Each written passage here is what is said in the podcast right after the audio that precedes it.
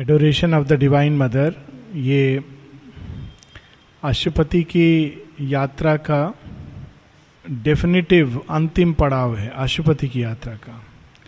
लेकिन उसके पहले उन्होंने वो सीक्रेट नॉलेज जिसको एकमेव द्वितीयम कहा जाता है, डिवाइन कॉन्शियसनेस, उसको उन्होंने उसका दर्शन किया है। विश्व चेतना और जितने अनेकों अनेक लोक हैं, उस पूरी सीढ़ी पर चढ़कर अश्वपति ज्ञेय और अज्ञेय, जो हम जान सकते हैं और जो हम नहीं जान सकते हैं, जो कुछ हम मन की उच्चतम उड़ान लेकर, जिस मन में हम लोग जीते हैं वो बहुत सीमित मन है, तो मन की शक्ति को उस सीमा से ऊपर उठाते हुए उसकी उच्चतम सीढ़ी पर चढ़कर जो हम जान सकते हैं,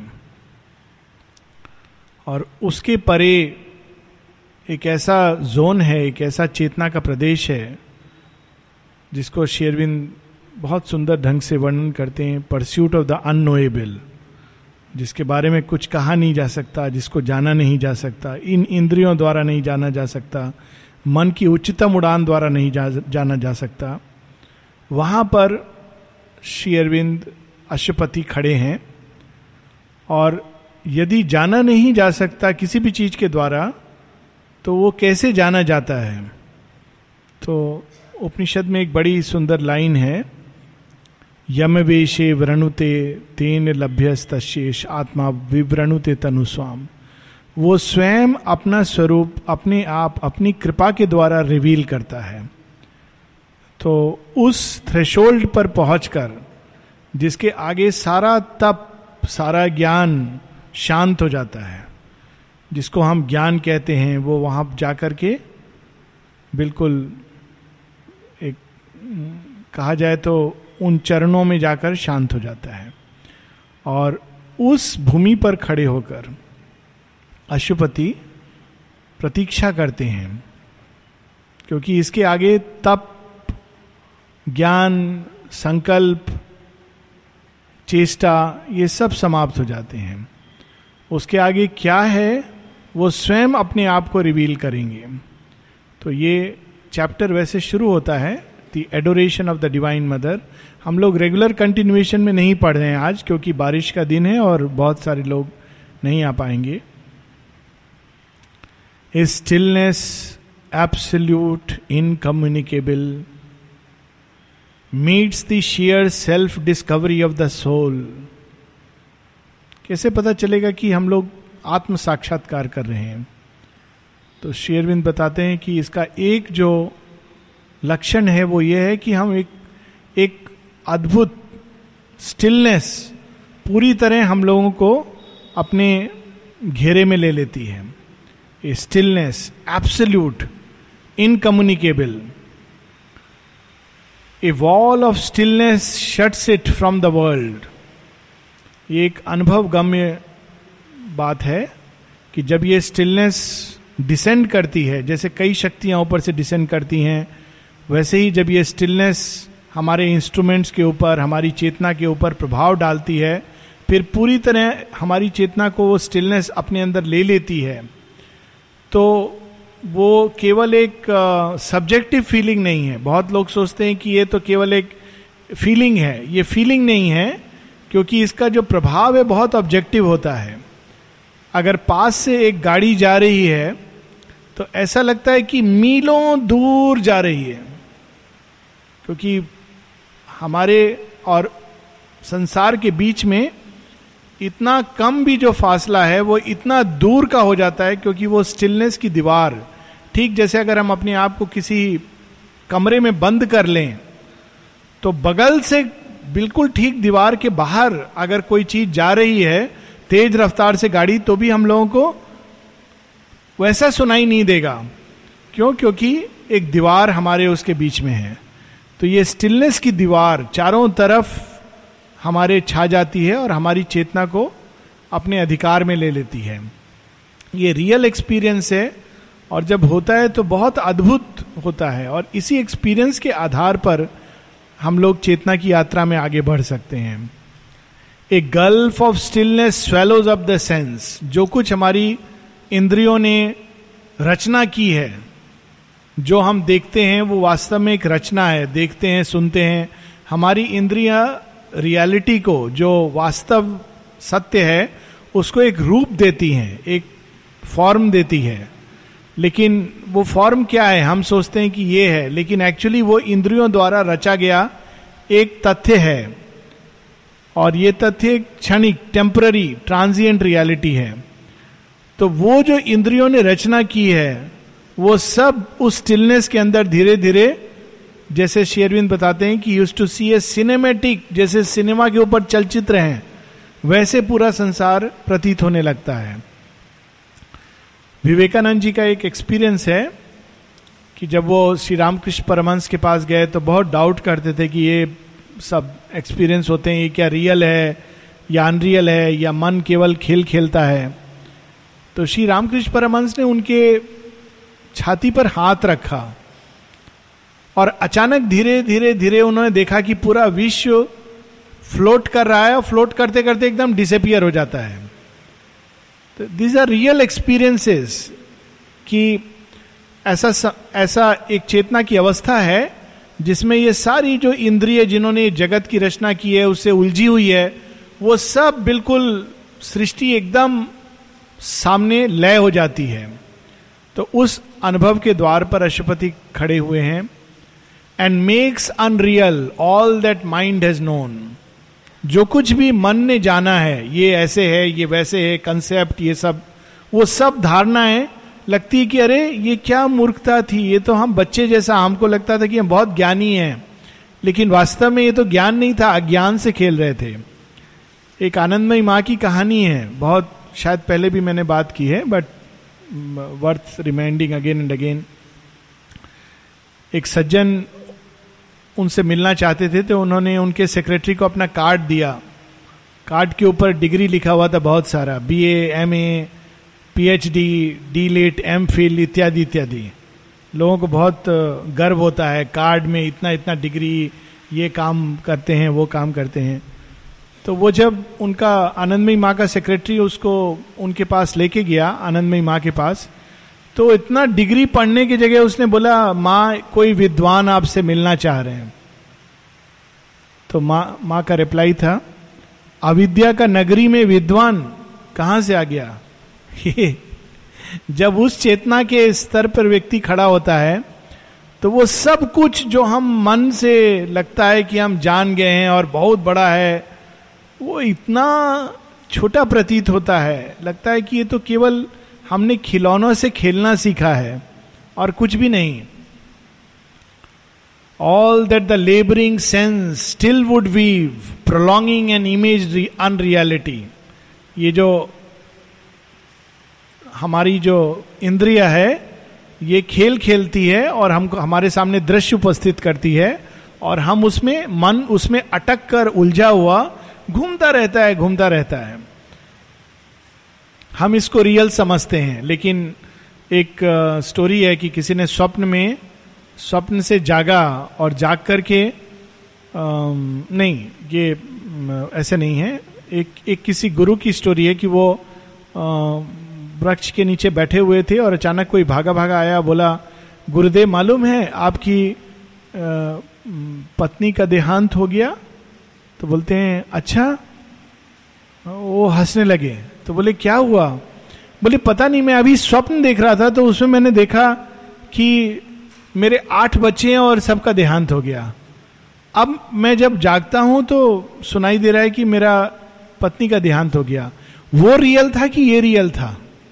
स्वप्न में हम बहुत कुछ अनुभव करते हैं और उस समय हमको वो रियल लगता है. वो एक रियलिटी है जो एक अलग प्रकार की इंद्रिया खेल खेल के रचना करती हैं, और जब हम उसमें रहते हैं तो हमको वो बिल्कुल रियल लगता है. हमारी सारी प्रतिक्रिया उस प्रकार से होती है. स्वप्न में अगर हम कोई सांप देखते हैं तो भय आता है, कोई सुंदर चीज़ देखते हैं तो अच्छा लगता है. उसी प्रकार से जागृत अवस्था में भी हम चीज़ों को देखते हैं और हमको लगता है ये रियल है. Self's vast spiritual silence occupy space Only the inconceivable is left. Only the nameless without space and time. Abolished is the burdening need of life. Thought falls from us. We cease from joy and grief. The ego is dead. We are free from being and care. तो ये अवस्था है अश्वपति की जिस पर वो खड़े हुए हैं. अहंकार जिसके साथ हम आइडेंटिफाई होके बोलते हैं मैं ये हूँ, मैं वो हूँ, वो समाप्त हो गया है. दैट इज द डेथ जिसको हम लोगों को एम्ब्रेस करना चाहिए. वास्तव में मृत्यु आती ही इसलिए है क्योंकि हम लोगों ने अहंकार की सीमा को अपना स्व समझा है, इसलिए मृत्यु आती है और उसको तोड़ती है. तो ईगो इज डेड, थॉट्स किनारे चले गए. We cease from joy and grief. ये सारी जो रचना होती है ना केवल भौतिक जगत की परंतु मनोमय जगत की, जिसमें हम लोग प्रतिक्रिया देते हैं, खुश होते हैं, दुखी होते हैं, ये सारे द्वंद समाप्त हो गए हैं. We have done with birth and death and work and fate. उस अवस्था में जब व्यक्ति पहुंच जाता है तो वो चाहे तो बिल्कुल परम तत्व में लय की तरफ जा सकता है, क्योंकि उसके बाद उसको जन्म मरण का बंधन बांध नहीं सकता है. या अगर चाहे तो वो वापस लौट सकता है जीवन मुक्त की अवस्था लेकर. तो अश्वपति उस चेतना के स्तर पर आ गए हैं जहां से अगर वो चाहें तो वापस अपने को पूरी तरह एक्सटिंग्विश कर सकते हैं. बुद्ध के बारे में जब वो उस चेतना के स्तर पर पहुंचे थे तो कहा जाता है कि he hesitated on the threshold, कि मैं जाऊं उसमें पूरी तरह लय होने के लिए या मैं इस धरती पर अपनी करुणा को डालूं. मैत्रेय बुद्धा का जो स्टोरी है, it is part of that. माता जी एक जगह लिखती हैं, our purpose is not to lose our self in the divine consciousness but to let the divine consciousness transform our life. ये डिफरेंस है. ये जब इस लेवल पर चेतना के स्तर पर व्यक्ति उठ जाता है तो वो चाहे तो जन्म मृत्यु के बंधन को तोड़कर हमेशा के लिए जा सकता है. लेकिन अश्वपति की अंतरात्मा, अश्वपति के अंदर जो भाव जागृत होता है, O soul it is too early to rejoice. Thou hast reached the boundless silence of the self. Thou hast leaped into a glad, divine abyss. But where hast thou thrown self's mission and self's power? Uh, पहले भी हम लोग इसकी बात कर चुके हैं. ईश उपनिषद में एक लाइन है, अंध तमा प्रविशंति.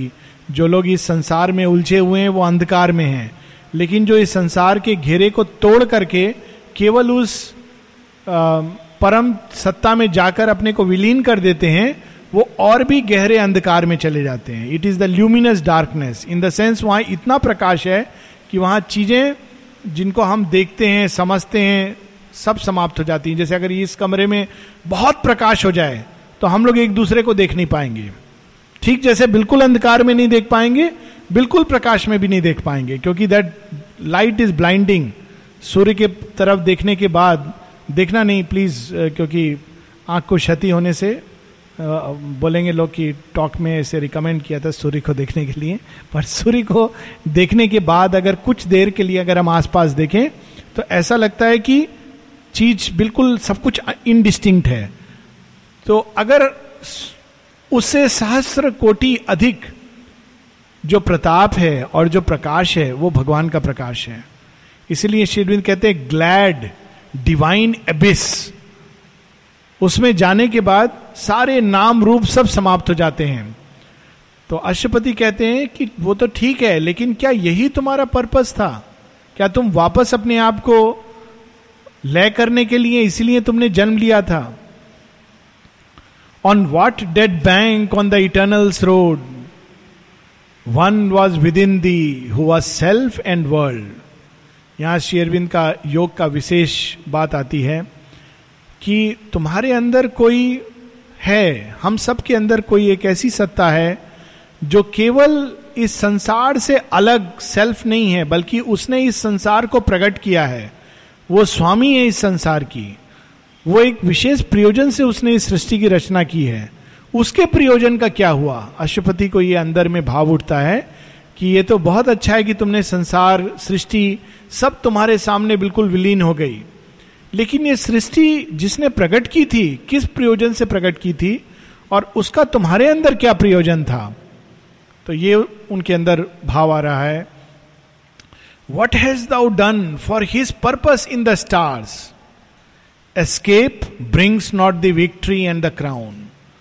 ट्रेडिशनल अध्यात्म में एस्केप को बहुत महान कि अल्टीमेटली जन्म मरण से छुटकारा पाना, मुक्ति, यही अंत है।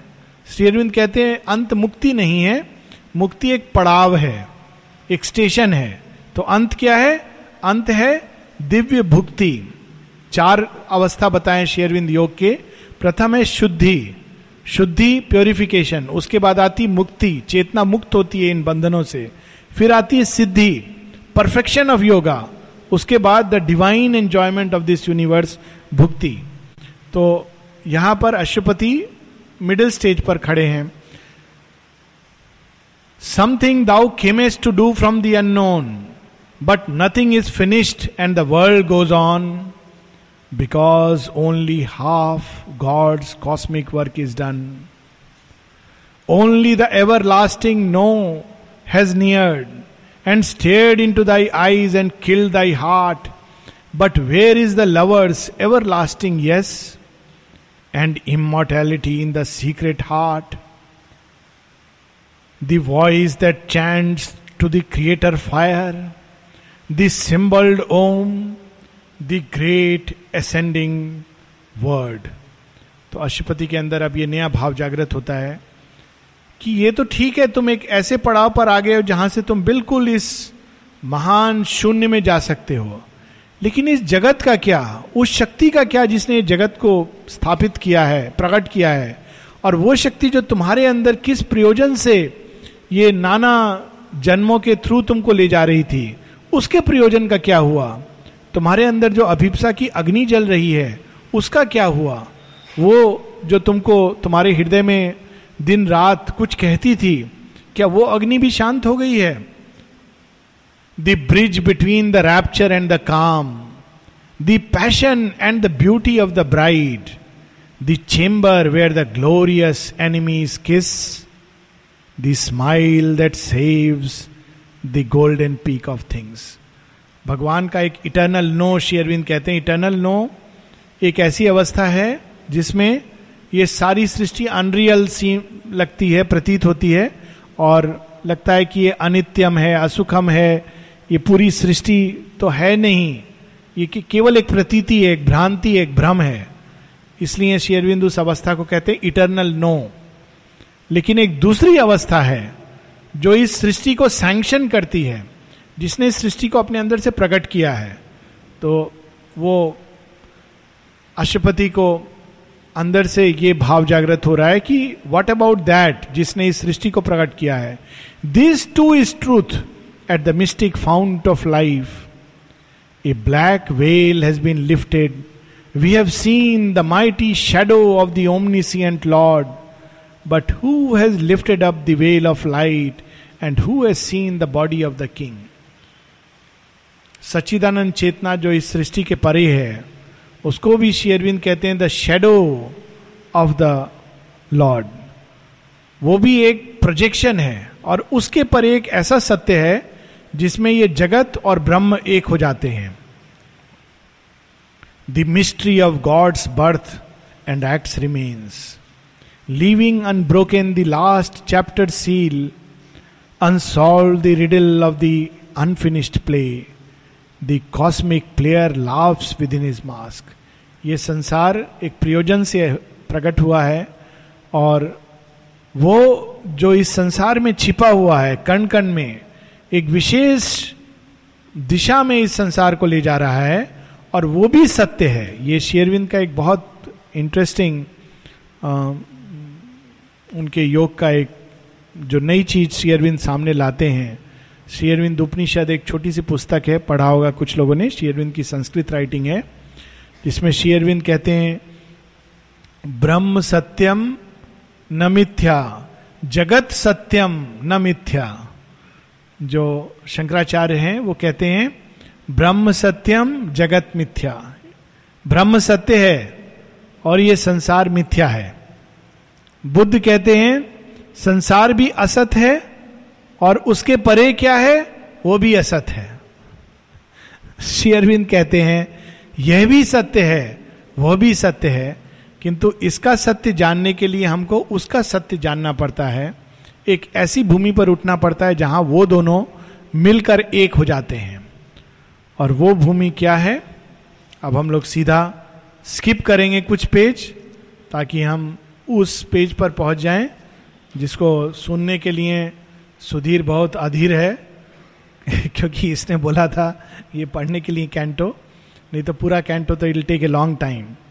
जब अश्वपति इस तरह से उस भूमि पर खड़े हैं जहां एक और उनके पास एक चुनाव करना है कि मैं एकदम लय में चला जाऊं या मैं सृष्टि की ओर देखूं, उस सत्य को ढूंढूं, उस भूमि पर खड़े हुए हैं। उस समय अचानक एक रेवलेशन होता है, चेतना के उस थ्रेशोल्ड पर एक विजन अपीयर होता है उनके सामने, और वो जो एस्केप की प्रवृत्ति थी कि सृष्टि से दूर जाने की, उसकी जगह एक नया सत्य उनके अंदर प्रकट होता है। Page three one three. Extinction was no more the soul release, अंतिम पांच छह लाइन, कि अचानक ये नया सत्य प्रकट होता है कि लय, मुक्ति, इस सृष्टि से भाग जाना, यही एकमात्र सत्य नहीं है, एक और बड़ा सत्य है, और वो प्रकट होता है उनके अंदर। The hidden word was found, the long short clue revealed was the meaning of our spirit's birth. उस सत्य को जानने के बाद हम जान पाते हैं कि इस जन्म का अर्थ क्या है। मानव जन्म या सृष्टि के जन्म का अर्थ ये नहीं है कि हम सृष्टि से भाग जाएं, इसका अर्थ है कि इस सृष्टि में भी दिव्यत्व प्रकट हो, क्योंकि वास्तव में प्रत्येक जन्म भगवान का जन्म है। इसीलिए भारतवर्ष में परंपरा है कि सब बच्चा लोग के नाम किसी ना किसी भगवान के नाम पर रखे जाते थे पहले। क्यों? क्योंकि जिसको भी नाम से बुलाएंगे तो भगवान का नाम बुला रहे हैं। लोग कहाँ से पढ़ते थे वो विष्णु सहस्र नाम से लड़का लोग का नाम और ललिता सहस्र नाम से लड़कियों का नाम। आइडिया इसके पीछे ये है कि जितने भी नाम रूप हैं अल्टीमेटली भगवान के नाम रूप हैं। जितने भी जन्म हैं, चाहे वो मेटीरियल जगत के हों या प्राण जगत के, मनोमय जगत के, मन के, मनुष्य के, पशु के, सबके पीछे एक दिव्य सत्ता है। तो mystery of the spirit's birth ये अश्वपति को रिवील हो गया है। Condemn to an imperfect body and mind, a heart was felt in the space is wide and bare. अब अश्वपति अनुभव कर रहे हैं उस संसार के केंद्र में जो सत्य छिपा है, जो अपने आप को प्रकट करने की चेष्टा कर रहा है through imperfect body and mind. A burning love from white spiritual founts एनल्ड the sorrow of the ignorant depths, suffering was lost in her immortal smile. जब तक हम उस मुस्कान को नहीं देख लेते हैं, जब तक उस प्रेम को अनुभव नहीं करते हैं, तब तक ये संसार लगता है कैसा ये पीड़ा कष्ट का संसार है। यहाँ तक कि मीराबाई कहती हैं ये संसार दुख की बाड़ी, दुख की जगह है ये। लेकिन जब उस सत्य को जान लेते हैं तो यही संसार आनंद का नर्तन, आनंद का उत्सव प्रतीत होने लगता है। क्यों? By the touch of that. वो कौन है वो अभी उन्होंने बताया नहीं है। Suffering was lost in her immortal smile, उनके मुस्कान को देखने मात्र से। एक लाइन है श्री अरविंद की, they who have looked upon me shall grieve no more. जिन्होंने मुझे देखा है वो कभी दुखी नहीं होंगे। ये दुख कौन सा दुख है? बाहर घटनाएं होंगी लेकिन अंदर कोई चीज उनको पकड़े रहेगी और आनंद की ओर ले जाएगी. बाहर घटनाएं होंगी, ये नहीं कि बाहर सब कुछ अच्छा चलेगा. दुख और सुख हमारी मन की प्रतिक्रियाएं हैं घटनाओं के प्रति. तो to err no more was natural to mind, wrong could not come where all was light and love. कुछ लोग सोचते हैं कि माँ शेरविंद या भारतवर्ष में जो उपासना होती है भगवान के फॉर्म की, तो उनको लगता है कि ये लिमिटेशन है. जो भगवान है वो तो फॉर्मलेस है और निराकार है, लेकिन एक ऐसा सत्य है भगवान का जिसमें निराकार और साकार एक हो जाते हैं. The formless and the formed were joined in her. एक बार श्री अरविंद से किसी ने पूछा कि सुप्रामेंटल की साधना क्या निर्विकल्प समाधि से ऊपर है या नीचे है, निराकार से आगे जाती है या पीछे जाती है. श्री अरविंद कहते हैं the realisation of this yoga is greater than nirvikalpa samadhi, and if you find mother you will find everything else. निराकार, साकार, निर्विकल्प समाधि, सब कुछ, क्योंकि उनके ही अंदर, इन दैट वास्टनेस, सब कुछ उन्हीं के अंदर ये खेल है. Immensity was exceeded by a look. एक ऐसी दृष्टि जो एक दृष्टि में अनंत काल और अनंत भूमि को नाप ले. Immensity was exceeded by a look, a face reveal the crowded infinite. एक ऐसा मुखमंडल जिसमें अनंत सत्ताएं, अनंत शक्तियां सब एक साथ प्रकट हो रही हैं. गीता में छोटा सा इसका वर्णन आता है. जब विश्व रूप का दर्शन होता है तो वो देखते हैं कि सारे देवी देवता, अग्नि, वायु, पवन, ये धरती, जल, सब उनके अंदर, सारे देव ब्रह्मा विष्णु महेश उनके अंदर हैं. और देवी भागवत पुराण में महामाया माँ, ये तो ट्रांसेंडेंट मदर की बात हो रही है, उनका वर्णन आता है कि ब्रह्मा विष्णु महेश एक बार बोलते हैं कि हम लोग कहाँ से प्रकट हुए हैं, थोड़ा देखें. तो अपने ही अंदर जाते जाते प्रकाश को पकड़े पकड़े वो पहुँचते हैं वहाँ पर जहाँ माँ भगवती का स्थान है. तो वो देखते हैं कि माँ भगवती के एक एक नख में अनेकों ब्रह्मांड, अनेकों ब्रह्मा विष्णु महेश प्रकट हो रहे हैं और जा रहे हैं अंदर. तो दैट इज द कॉन्शियसनेस जहाँ अश्वपति को दर्शन हो रहे हैं. Incarnating inexpressibly in her limbs, the boundless joy the blind world forces seek. Her body of beauty moaned the seas of bliss. उनका एक स्पर्श मात्र इतना आनंदित करने वाला है कि वो सारा सुख, खुशी जो हम संसार में ढूंढते हैं पर पा नहीं सकते, वो सब उनके शरीर में, उनके हाथों में, पांवों में भरा हुआ है. At the head she stands of birth and toil and fate. राज राजेश्वरी, सारी सृष्टि के ऊपर जो खड़ी हैं, सब देवी देवता भगवान के ऊपर जो खड़ी हैं, स्वयं सच्चिदानंद जो उनकी गोद में खेल खेलते हैं. शेरविंद बोलते हैं ना दी मदर पुस्तक में कि even the Sachchidananda manifest through her. तो उनका दर्शन. In their slow round the cycles turn to her call. Alone her hands can change time's dragon base.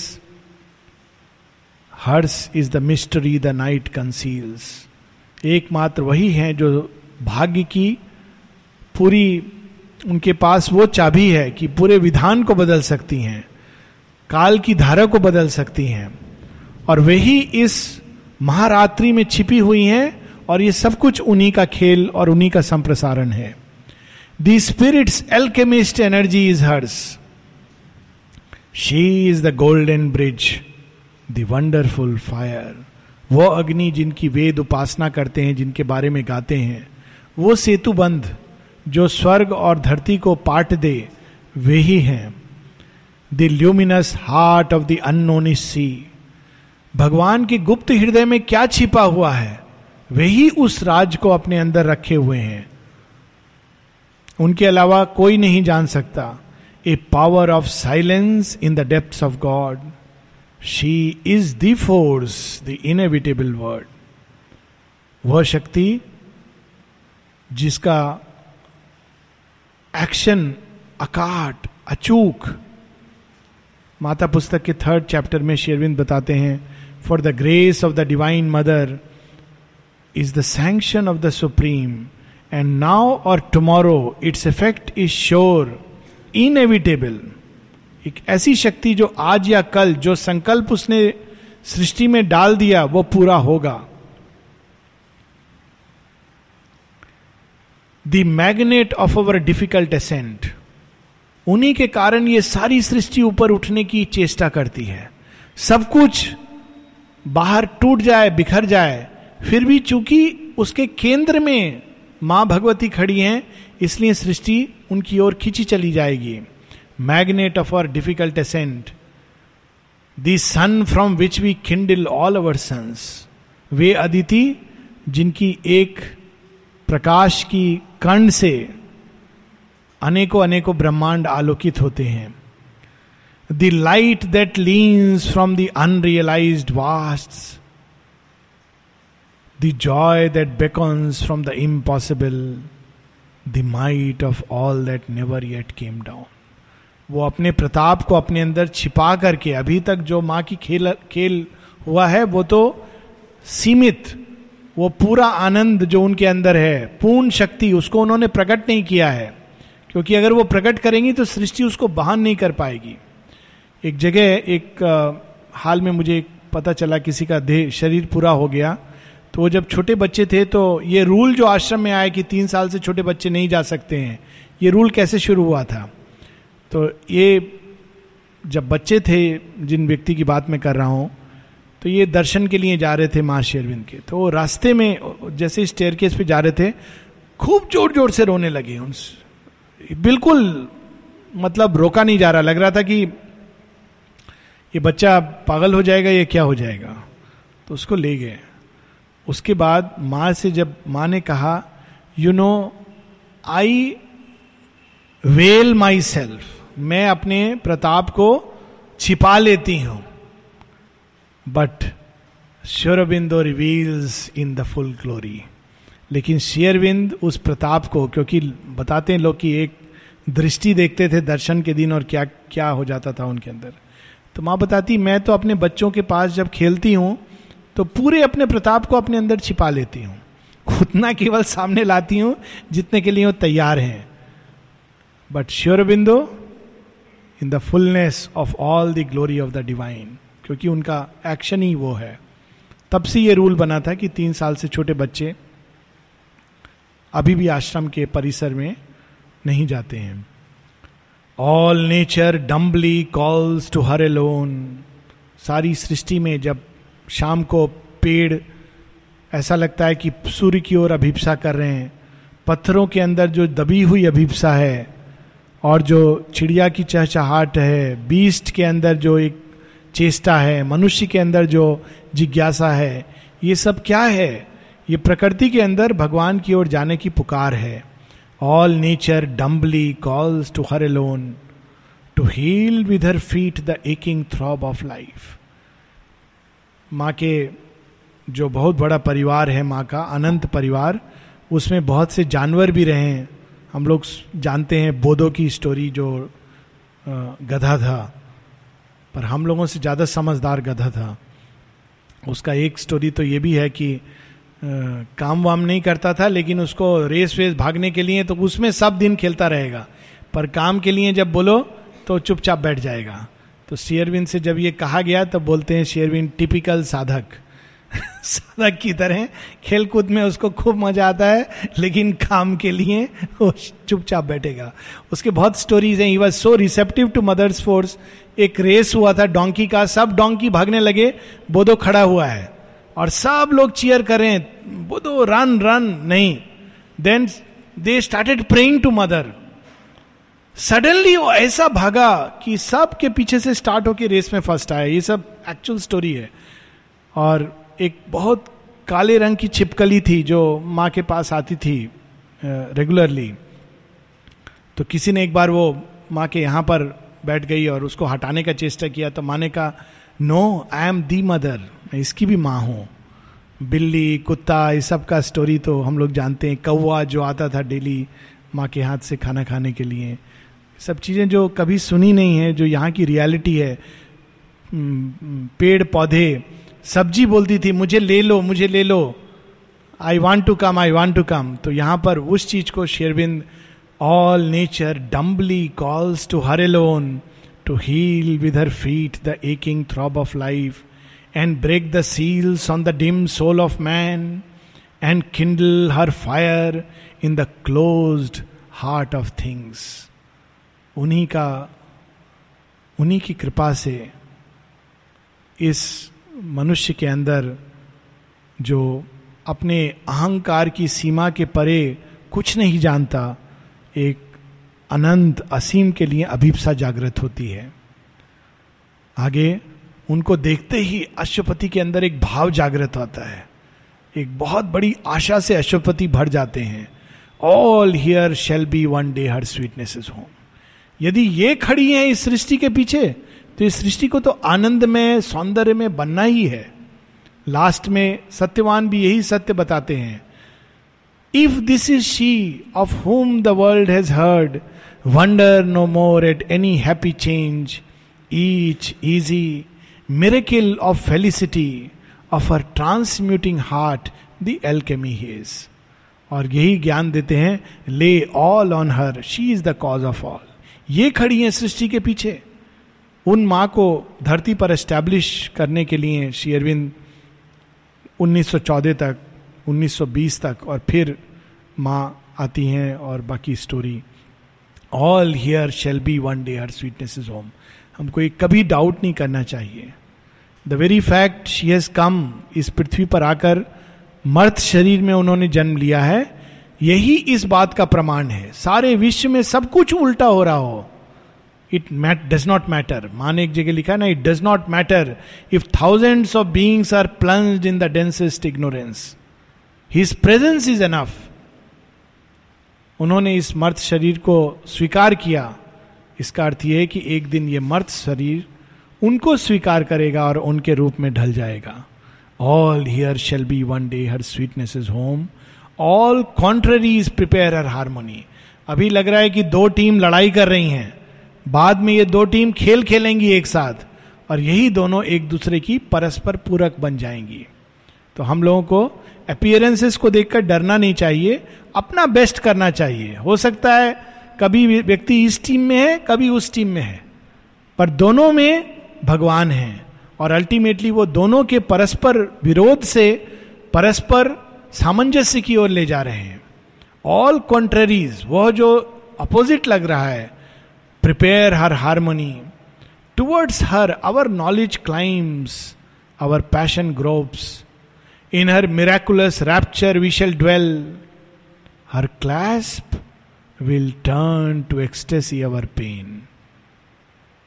जो मनुष्य दुख शंका शोक से पीड़ित है उसका एक ही सॉल्यूशन है, हर क्लैस्प गॉड्स एम्ब्रेस, भगवान का आलिंगन।